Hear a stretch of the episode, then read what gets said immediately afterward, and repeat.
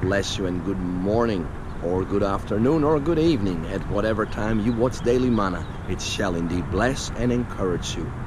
I'm Evangelist Vincent and it's a pleasure to minister to you these few minutes. Luke 9, Jesus said, No man having put his hand to the plow and looking back is fit for the kingdom of God.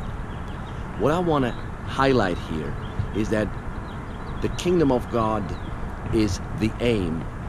The plow means there is some work to do, and there needs to be an aim, and that has to be the mark that we press for. Hallelujah.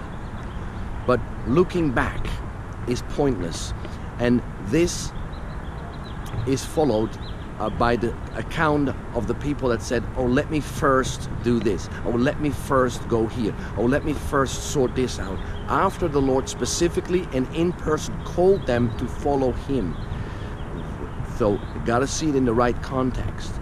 But I want to encourage you today that if if there is a temptation of looking back in a negative way, if there is a temptation or a struggle that is in the past and holding you back, then being cursed by this word. Just put your hand to that plow and march forward and press forward to the mark to reach the kingdom of God.